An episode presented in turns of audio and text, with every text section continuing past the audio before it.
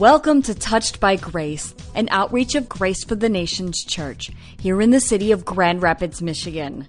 For more information, visit us on the web at gftnc.org. And now, here's Touched by Grace. But I know you know the story, right?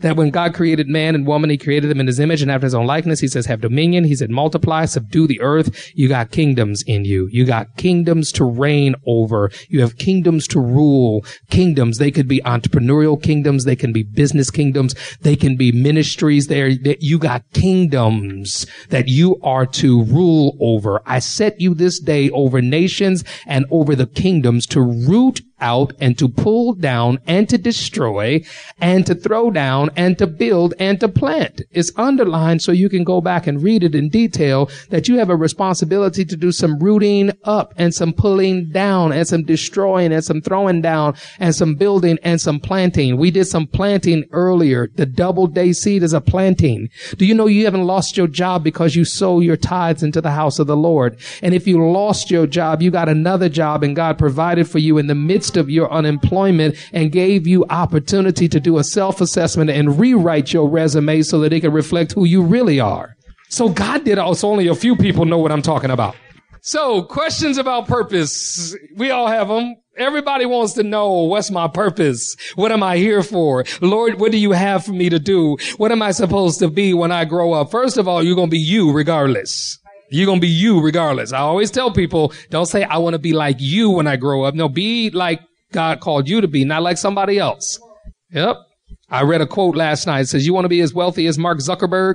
Then stop trying to be Mark Zuckerberg and be you and be who you are. Cause Mark Zuckerberg wasn't trying to be nobody but Mark.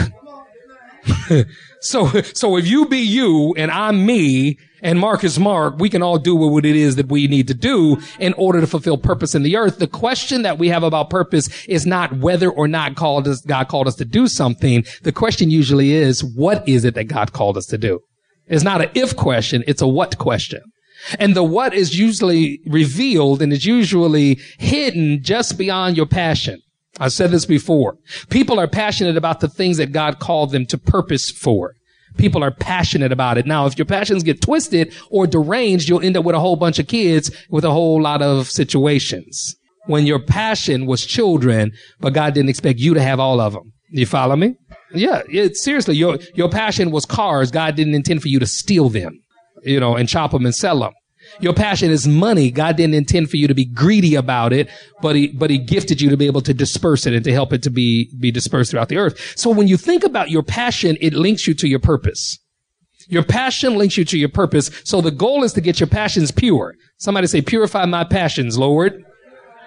So if the Lord purifies your passion, my passion is teaching, you can tell. I'll do it every time, anytime, wherever, no matter what. Wake me up at three o'clock in the morning, I'm gonna teach. I'm to teach something because that's my passion. Not, not because I want to be the one with the ruler in front of the class. No, because I believe there's revelation that needs to be revealed and teachers have been given the anointing to do that. Are there any teachers in the room? Yeah. So you know what I'm talking about. Doing what you were created to do is fulfilling your kingdom assignment.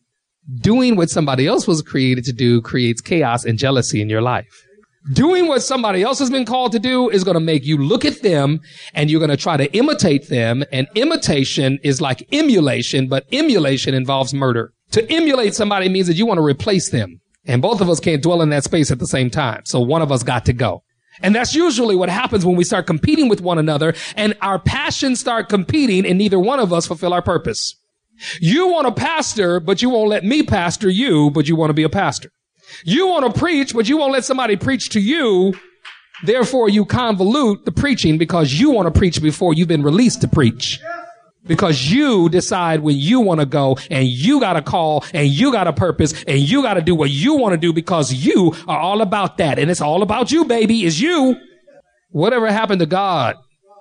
Whatever happened to the fact that God knew exactly what he was doing because he said, before I formed you, I knew you. And as you came through the womb, I knew you. And when you got in the earth, I knew you. In fact, when I looked on you and saw you polluted in your blood, I said to you, live. And I picked you up and washed you off and put you on a place that you can get to where now, now it's all about you. It's really all about God and it was from the beginning.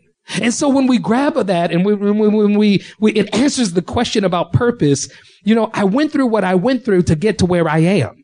Can you say that just to close the door on your past? I went through what I went through to get to where I am. Yeah, I went through what I went through to get to where I am. I would have never gotten to where I am if I hadn't gone through what I had gone through. You say, well, some of that stuff I didn't have to go through. Well, that was between you and God.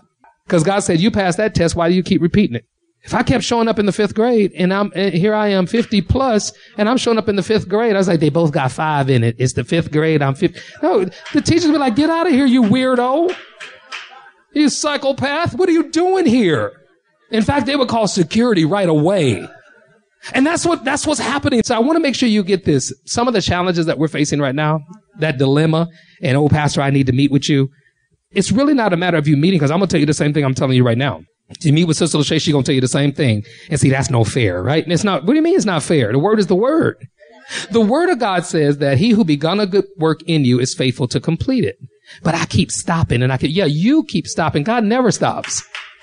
God's not stopping on you. God is not, he might tell you to wait a minute. He might tell you to slow down. He may say sabbatical. That's an honor. That's not a punishment. To be on a sabbatical means that you have time away so you can think. It means that you have time out of the operation and flow of everything so that you can see it from another perspective. So don't despise that. But here's the thing. You can't just decide to take one on your own. The only thing that makes it a sabbatical as opposed to just being absent without leave is that you have an authority that establishes your time frame and then you qualify the objectives while you're on that sabbatical. I know people now, they'll get in a ministry, they'll get out of a ministry. They'll get in the ministry and they'll get out of the ministry and they have to take a leave from the ministry and then they get a passion to get back into that same ministry. The church is the only place in the world that you can play double dutch and hopscotch and hokey pokey, put your right foot in and put your right foot out. It's people who come to church like that. I know I have to look, I have to look up when I say that because people are like, he was talking about me. He was talking about me. I'm not talking about you. I'm not going for nobody. But if I hit you, didn't mean to miss. Right. So, so stop hokey poking with your gift and your purpose. Stop stepping in and stepping out. Stop saying God called you to children. The next thing you know, I was like, I don't like children. God called me to Sunday school. And then he's like, I want to teach the Wednesday night Bible study. Okay. We got people teaching the Wednesday night Bible study right now. So it could happen, but you need to make up your mind. You need to decide, You know, well, God called me to the nations. Could you just come to the church first? Could you, I got a global ministry. Well, can you just come to, you know, 33, 33 crafts before you go global? You know, don't be intergalactic, become inter neighborhood. Just, just, just come, just go to the north side before you go to the North Pole. I mean, we got Grace North, right? Maybe we'll get to North Pole, but until then, just volunteer at Grace North. That's our outreach right now. That's what we're doing. And so I'm saying this because doing what you were created to do is fulfilling your kingdom assignment. If you get an assignment in school and you don't complete the assignment, what happens? You fail. People experience failure in catastrophic intervals. Another year has come and gone and I didn't do what God showed me that he was going to do. Some people are angry because the prophet releases a word and say, this is going to be your year. God is going to open doors. God is going to open doors. And you come back the next year and go, you don't shoot the mailman because he brings bills to your house. You pay the bills, right?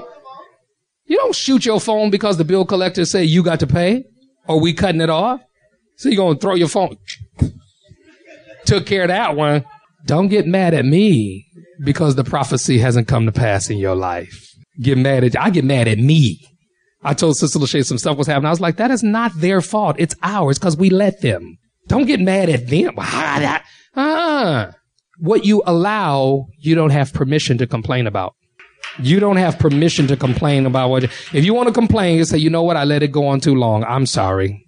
That was a misrepresentation of my character. You can no longer do that to me. Thank you and good night. good morning and good afternoon. But let it be known that you have an assignment in the earth and that you're not going to stop until you complete the assignment.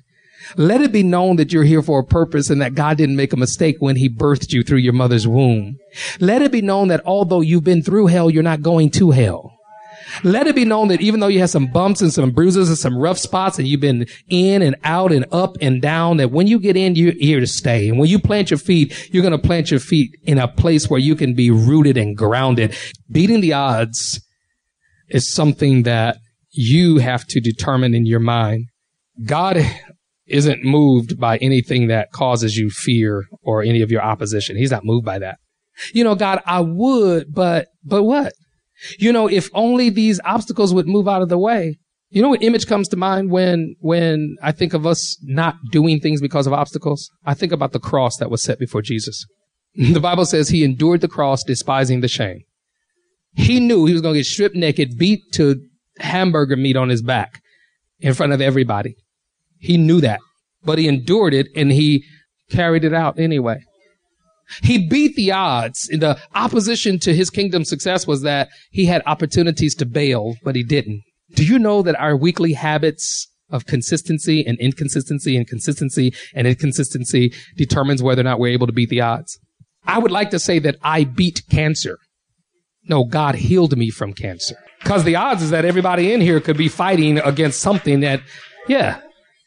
So, so you don't have to beat the odds. All you have to do is be consistent. You don't have to beat the odds. Kids oftentimes, we tell them, you need to do this, you should do that. That's what parents do. And they say, well, at least I'm not this and at least I'm not that. I was like, that was never an option. Those things weren't on the plate to start with. That's just like me saying, I'm a good husband, right? I'm a good husband. I don't have no kids nowhere else.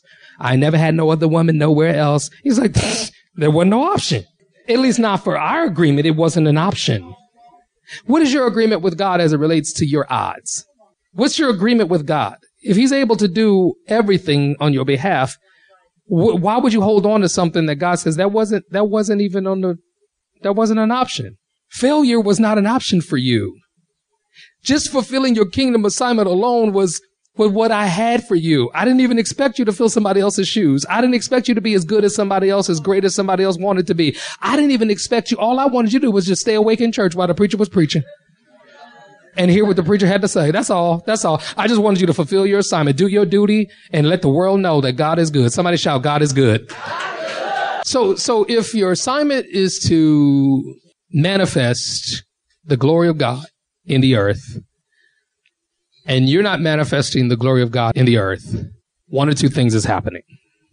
Either you're in stark rebellion because you just don't want to do it, or the enemy has blocked your thinking to where you think you can't do it.